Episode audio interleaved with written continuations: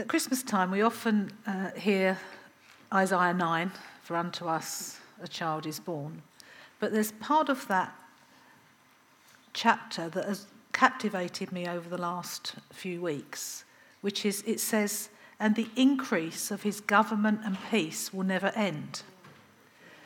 And I've read that, and you've probably read that hundreds and hundreds of times.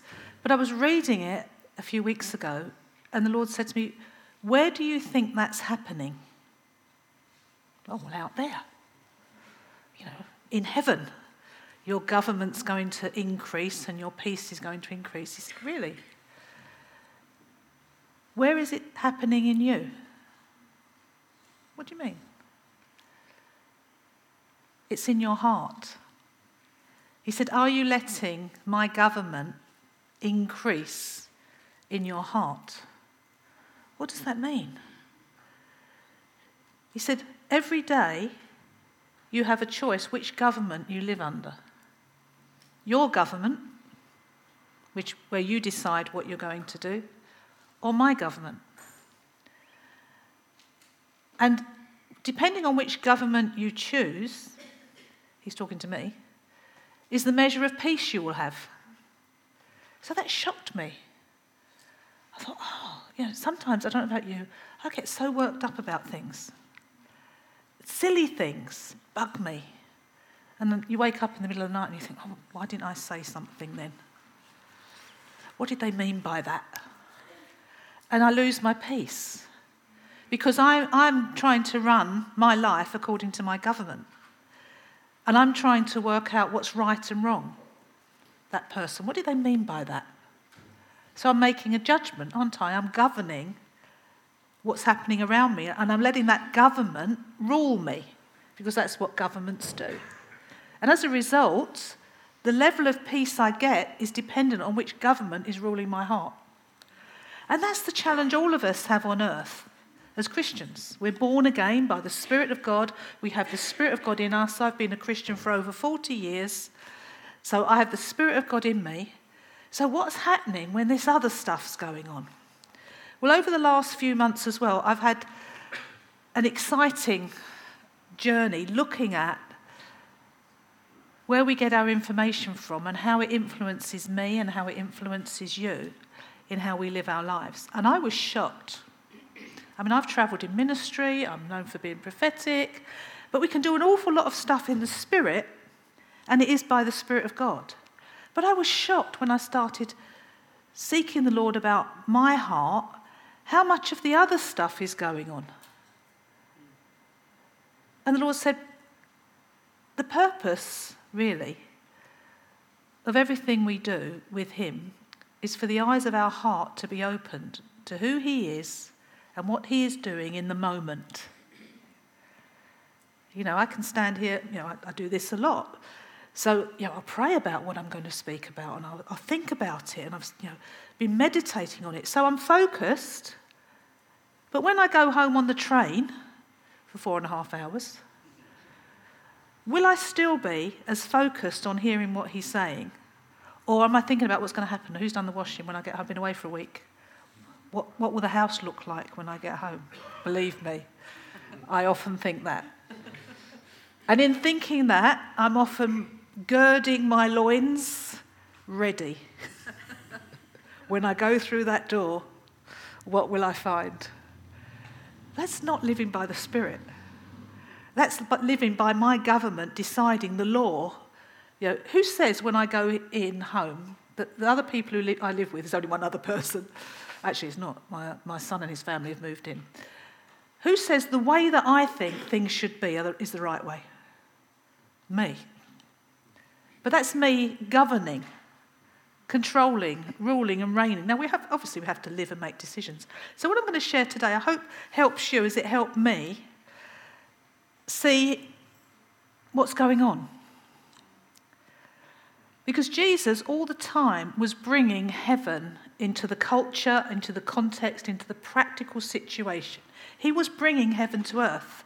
Now, people are writing books about heaven to earth, and some people are great intercessors and they go to heaven. They I'm not one of those. But the reality is, heaven is on earth now. The government of God, which is always increasing according to Isaiah 9, is doing that this morning. He's governed this morning, He's increased. Because you notice at the end, you just felt a presence of God. Now, obviously, He's always here, but we moved. He didn't move, he's always here, but we moved as a result of coming into his presence, as a result of worship.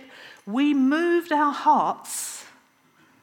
So the eyes and ears of our hearts were open, and so we, we're present to him, although he's always present to us. So Jesus broke into the culture and religion of his day, challenging and changing earth to align with heaven. And he does it through us. We are his eyes and ears today. How we live, how we allow his government to rule in our lives or our own, people are watching. And even if they're not watching, even if I allow gov- the government of God to reign in my heart at home when I walk in that door, I'm not anticipating washing up in the sink. If I'm, I'm walking in saying, Lord, whatever is there, I will be at peace. You know, because we live like that, I'm ready. I was in Liverpool yesterday speaking in a church which has a lot of homeless coming. It's a homeless church, and they, you know, I, I get heckled. It's, it's hilarious. You know, you just never know what's going to come out. You know, whether they agree with you or not, you'll know. and I think it's fascinating. But I mustn't anticipate going to another place and they will be the same because we make judgments all the time. This is, this is how people do stuff. This is how Liverpool people are. So I could make a judgment in my heart. I know how Liverpool people are. They heckle. So I could go to another church and they don't heckle. And I think, what's wrong with them? They're not behaving like they're meant to behave because we're making judgments all the time. We can't help it. We were born into a world where we had to survive. From when a child begins to make ju- uh, sense of the world around them, they're making judgments about what's safe and what isn't safe, where mummy is, what they like to eat, their environment is important to them. So is our spiritual environment. It says in Romans 8:14, those who are led by the Spirit of God are the sons of God. And it also says in Romans 8:22, all creation waits in eager anticipation, even groaning, for you and I to be revealed. It actually says sons, but it means us. All creation's waiting for us to be revealed. So what's the problem? There is a problem. It's in me. It's me having the government of God revealed in my heart that is revealed to the world. It's not about being holier than thou, it's about the holiness of God in my heart being revealed through me. Religion relies on the known. The sons walk by faith. And there's something in us, whether we're Christian or not, that makes religion out of how we do life. This is what we ought to do. So religion says this is how, this is how you please God. You do this. You journal every morning. You pray for half an hour. And if you don't, if you don't have your quiet time, you feel bad. But God wants us to do it because we want to do it, not because we feel we ought to do it. No, it's better to do it than not. But if you're doing it under judgment, your own judgment, that's religion. If you're doing it out of joy to be in his presence, that's life. So, and I realize how much I, I waver between the two. And it's not dependent on my feelings, I found out, because my feelings can't be relied on. Genesis 2 God made man and told the man not to eat of the fruit of the tree of knowledge of good and evil.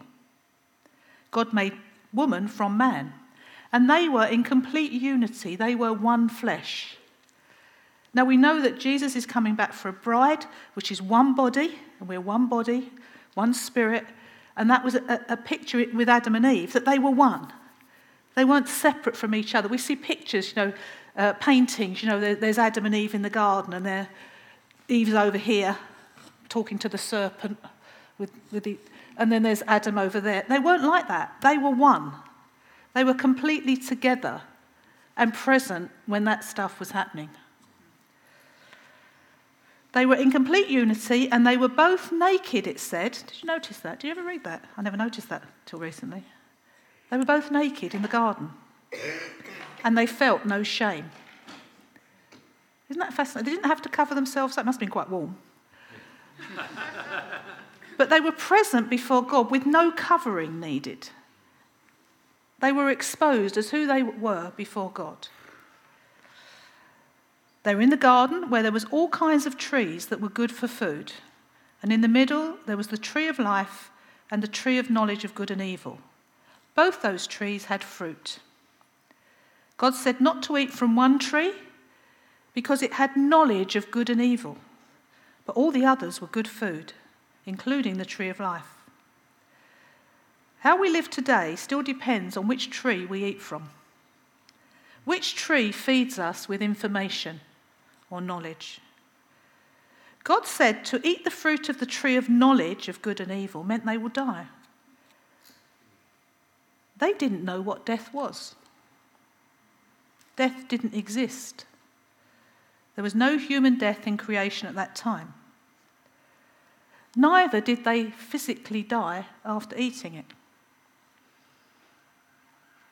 Genesis 3 the serpent told the woman she would not die as God had said, so they ate. So they believed something other than what God had said. And then it says something fascinating. And the eyes of both of them were open. What eyes were open? They weren't blind before. They had open eyes before the fall. They ate the apple and their eyes were opened. Well, what happened was the eyes of their heart, which was one with God, were closed, and the eyes were opened to knowledge of how to survive on earth separate from God. Because that tree was there because of someone or a being, a beings who'd fallen. That tree represented knowledge other than from God. That tree represented knowledge of both good and evil, and that's the problem I have. It isn't just the knowledge of evil, it's the knowledge of good stuff. But both those knowledge are separate from relationship with God. And that's my problem, and that's most of our problem. Eating that fruit was about knowledge of seeing things, the eyes of their heart. They were seeing things differently. Why would God put that tree in the garden anyway? Because Satan had already fallen to the earth and there was something other than goodness on the earth. Remember, God made the earth and he said it was good. And then Satan fell to, it says, the earth. It actually says, I think it's in Ezekiel, that he, he was a merchant. He was selling truth or lies, his truth. So that tr- God had to be, say, honest. The reality was there was something evil on the earth. But the earth was created for man to rule, man and woman, and it was good. But there was something other than good, which is why God told them not to eat it. It wasn't like he's keeping something up his sleeve. Satan had a fallen perspective on what was good as well as what was evil, because he was in the presence of God. He lived in the goodness of God. So he knew what good was, but when he was separate from God, he still had the knowledge of what good was, but it was separate from God. And that was what he was selling that was what eating of the tree meant. You're eating of knowledge of goodness that's separate from God. It's still good, but it's not God's goodness for you. No, it's good to be kind. But if you're not kind out of relationship with God, it doesn't have fruit. But it's still better to be kind than not kind, not kind. And that's my problem. I can eat of the tree of knowledge of what I think is good, but it's still my fallen perspective other than what God says is good. The tree of knowledge gave mankind freedom to choose to stay in relationship with God. God wasn't controlling man, He gave man and woman the option to stay in relationship with Him. He didn't want a forced relationship, He wanted man and woman to have dominion over the earth, which was also inhabited by Satan. So the man and woman were naked and they felt no shame as they lived in the garden and they communed, they related to God. They needed no covering and there was perfect provision for everything they need. So when their eyes were opened, the eyes of knowledge, the eyes of their heart towards God were closed, they then saw themselves differently. They saw themselves separate from God, but also separate from one another. Because before they were one. They saw themselves in oneness before God, man and woman were one. And then separate from God, they're looking at each other. And they're seeing each other by fallen knowledge. And they didn't like what they see they suddenly saw they were naked and they were ashamed, and so they hid. And that's what we do, don't we? We might hide with our nice clothes or our makeup or our qualifications we've got, or we say, you know, I'm so, I'm so important, I'm better than you. Something in us wants to compare all the time because they were looking at each other and seeing themselves differently. So they did the silliest thing you could ever do. They covered themselves allegedly, it might not be true, uh, with fig leaves, with leaves, but you know, we say they're fig leaves. But fig leaves, actually, if you look at a fig leaf, underneath it's got all prickly bits. so they really didn't pick the best leaves to cover themselves. It shows you how much knowledge was good was doing them. oh, we need to cover ourselves up. We're naked now. Let's have a fig leaf. Oh, that hurt. because you know what? When we cover ourselves with our fig leaves, they do hurt. Yes, they, do. they don't serve the purpose. So after that, the Lord came walking in the garden, and they hid from him. God said, Where are you? Adam said, I heard you, but I was afraid because I was naked, so I hid. And that's what we do. We hide behind our reputation, our job, how important we feel. We compare ourselves with other people and we find ourselves wanting to have to try to be like that. The key aspect we're looking at today is the same as them how we see things. Because Adam and Eve had to control the situation of separation from God by covering it up with fig leaves. We always try and control our situation. That's what it means to eat from the tree of knowledge of good and evil. Oh, I know what's good for me, I know what's bad for me. So we make our choices and our decisions on that. But our old man, our old nature, when we're born again, still sees and hears in the way that Adam and Eve did. We still eat from the wrong tree when we're not seeing and hearing what God says. But Jesus only did what he saw the Father doing. So much more should the church today. We should only do what we see the Father doing. Jesus modelled obedience in seeing and hearing right from the right tree, from the right source. Shame and guilt at not being right and not being good enough don't come from the tree of life. Shame does not come from the tree of life. Disappointment does not come from the tree of life. Fear does not come from the tree of life. So if we've got those, and I've had lots of those, still got many, I know that I'm eating from the wrong tree. I'm getting my information on what is right and wrong about me and about other people. When we try and do good in our own strength, we think we're pleasing God but we're still eating from the wrong tree. The only thing Jesus did was what he saw the Father doing, not what he thought would be a good thing. If you remember Lazarus, Lazarus had died. Lazarus was his dear friend, and he was dead for three days before Jesus turned up. The pressure he must have been under as a man, because he was known for healing. And Lazarus' sisters, you know, must have been, what's going on? I thought Jesus was our friend. I thought Jesus loved Lazarus. Lazarus? Why isn't he turning up? Why isn't he doing the, the thing he's doing for everybody else? He's doing it for strangers. He's healing them, and yet our brother is dead. What's going on? This is bizarre. And then he turns up too late. Three days after, when Lazarus was well dead and smelly. Because what was happening was Jesus knew that the Father wasn't doing healing, he was doing resurrection. So if Jesus did what was right, was the obvious thing to do, well, I'm anointed for healing. Looks what's happening. It's amazing. Uh, so, so I'll just go and heal Lazarus. That would be out of the will of God. Our minds wouldn't comprehend that, would they? Because we eat from the wrong tree. We decide what's right and wrong and do that. But we, every one of us in this room who's born again, has the Spirit of God in us, we can live from that tree. It is not hard. It's just knowing it's, a, it's the right tree to eat from. You know, a few weeks ago, I was in a meeting, and we, we do lots of meetings, and it was going disastrously wrong. If you watch Strictly, it was a disaster.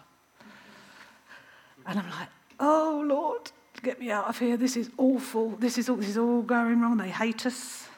This is terrible. I'm never coming here again. Oh, I've decided that. Not the Lord. Never coming here again. Look at them. Look, there's, oh, that, oh, look what's going on. It's really bad over there. And they look really miserable over there. So suddenly, from being in the spirit, which by the way I was when I came in, my mind is kicking in. And a bit like catchphrase, I'm telling myself what I'm seeing. Well, they're in a bad attitude. Something wrong over there. Oh, they don't like me. They don't like us. They're not getting it even to the point in my mind, because I'm so spiritual, in the flesh, in my mind, I'm like, well, Lord, I know what you say. When you leave, brush the dirt from your feet. I'll do that. That's how we do it. I mean, about you, that, that's what we make decisions, don't we? We make judgments all the time. So I'm deciding what's going on in the room. But God, does, God looks at people's hearts. I'm looking at people's faces and making judgments. See, the tree of knowledge of good and evil is judgment. And we make judgments. We're judging this is right, this isn't right. This is the way to dress, this isn't the way to dress. This is what you ought to be doing, but don't tell me what I ought to be doing. Yeah? Judgment, judgment, knowledge of good and evil. Now, the fact is, we have to make judgments to survive on the earth. We've got to get up in the morning, get dressed, have breakfast. We're making judgments all the time. But the key way we live our life should be okay, Lord, I'm listening to you. And you know what? Whether you are prophetic or not, the Bible's very, very clear. We can all hear. But the question is, who are we listening to? And I was shocked because I realized most of the time I'm listening to myself, which is eating from the tree of knowledge of what Chris Larkin thinks is right and wrong. And when I began to see that, I began to make the right many right choices, not all the right choices. So now I'm aware because the eyes of my heart have been opened to the way I was living my life. And now, not saying I don't do it all the time, but I'm, i can make choice. I can know now. You know, I was at a meeting yesterday. People came up, come up, and they want prayer, and there are various people coming up, and I can make decisions on. You know, there's a lot of homeless, a lot of people that you can make a judgment and think, oh dear, they're and so before I'm praying, I'm making a judgment based on the way they're dressed or the way they smell. That's not right. I need to hear what the Holy Spirit is saying and say that. So it's about, thank you, Lord, for opening my eyes to what I'm like. You're not judging me, you're not condemning me, you're just saying, don't eat from that tree. Don't make decisions based on what you think is happening. Make decisions on what I'm leading you to do. Maybe it's, it's not heal the sick, it's resurrection day for you. Maybe you're making a choice, maybe you're, you're, you're worrying about a decision you have to make. And you're thinking, oh, what's right? What's the right thing to do? You know, just step back and say, you know what, I don't know. The best thing we, we can do is say, I do not know what is the best thing to do, but I know the one who does, and so I will ask him. And until he tells me, as far as it's practically possible, I will not make a decision. We don't like that. We want to, we want to know. But you know, there's nothing wrong in staying back and saying, you know, I, I can't. Someone said to me once, you know what, Christine, because my mind goes, I don't know you, I can, I can. Something happens to one of the kids. Uh, every possible scenario has gone through my head. In fact, my husband was ill; he nearly died a couple of years ago. I don't know, perhaps it's just me. I'd worked out if he dies and what the funeral would be like and how I'd live on my own. He wasn't even dead. you know, that, that that's how I, I don't know, you know, that's how, how we can live. We can like, oh, right, I'm ready. Okay, Lord, I'm ready. Whatever happens. And, and Lord healed him. Thank you, Jesus. Part of like, what is going on in my head? Because it's up here. We're meant to live from our heart because the eyes of our heart need to be opened and our head has to catch up with what the Spirit is revealing to our heart. I've lived nearly all of my life living from my head and occasionally in the Spirit from my heart. And so this has changed my life because I don't make judgments so much. So we now know that we can have a source of seeing and hearing from the tree of life, which is the Word of God. And we've said this morning many, many times over. When we eat of the tree of life, God's Spirit joins with our spirits to bring us alive in God. We never need to eat from that other tree again. We don't have to hide anymore. We don't need our fig leaves. We live in the glorious freedom of the sons of God. And when we live like that, we will be the sons of God revealed. When more and more I live my life from what He says rather than what I decide is a good thing to do. We were never meant to eat from the tree of fallenness. We don't need to do that today if we're born again. And if you're not born again, today is the day. You can eat from the other tree. So before there was humankind, there was fallen kind, created beings who'd fallen from God, committed to the destruction of creation, especially mankind. You see, that's where the enemy gets us up here. I come from the East End of London and we have a phrase does, does my brain in? or if you're really cockney, does my nut in? it does. Living from that tree does our mind in. Because our minds aren't meant to live separate from God. Our minds are meant to be led by the Spirit of God. So we need a new lens seeing with the eyes of our heart. In Matthew 13, 9 to 16, the disciples kept asking Jesus why he spoke in parables. He said, Because the knowledge of the secrets of the kingdom have been given to you, but to the others, and he quoted Isaiah, and he says it again in Acts, though seeing, they do not see, though hearing, they do not understand. He was challenging the religious leaders in Rome when Paul accused them of not having hearts to hear. The religious can't hear God because they're hearing the rules. They can't hear God day by day. You know, God said once, do this, so now we're going to do it again.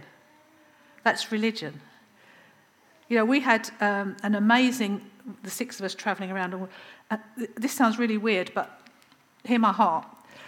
We'd had a couple of not so fruitful meetings, you know, we don't live on 40,000 feet. We had a couple of meetings that kind of were like, mm, I'm not sure we really did what we needed to do. Do you ever get that? And so um, we're kind of discussing it. And then we had another meeting. It was amazing. It was absolute. Everyone's kind of asked us, oh, that was great. You need to do this more. Because feed me, feed me, feed my ego. So uh, we're having a, a discussion, the six of us afterwards. And I said, I know this is going to sound really weird, but I, and I, I didn't want the meeting not to go well. But really, do we want to make judgments about what we do based on whether it went well or not? I'm like, what are you talking about? They're looking at me like I'm nuts. Well, do you know what? If God wants us to do it, the issue isn't whether it went well or not. The issue is, did we do what God told us to do? Because maybe God's actually not telling us what he's doing. Maybe he's doing something else when it seemed to all go wrong to my eyes. You know, who knows what the Lord is doing? If I'm obedient, going well or not going well is a judgment in my flesh. If I'm obedient, whatever happens, okay, Lord, actually, that's freedom. Because whether it goes right or it goes wrong is not my responsibility if I've been obedient. Yeah, it's okay to, to question, you know, certain things, but at the end of the day, Obeying God is, is the issue. You know, I don't know about you, but this is setting me free. So, true revelation is when our eyes of our heart are open and that eyes of our heart transform our minds.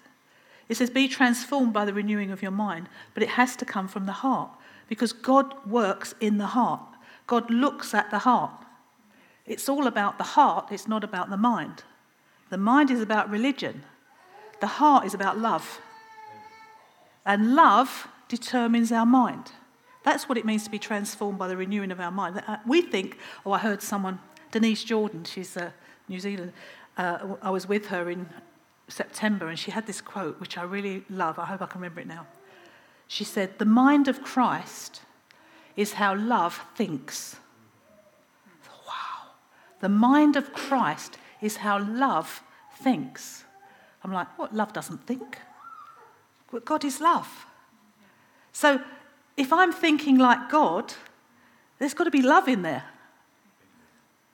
not judgment. I liked it anyway. So, true revelation is about our eyes of our heart being open. The problem of the tree of knowledge is it actually looks good. It looked really good. And it tasted really good. But it brought death. It's always separate from God.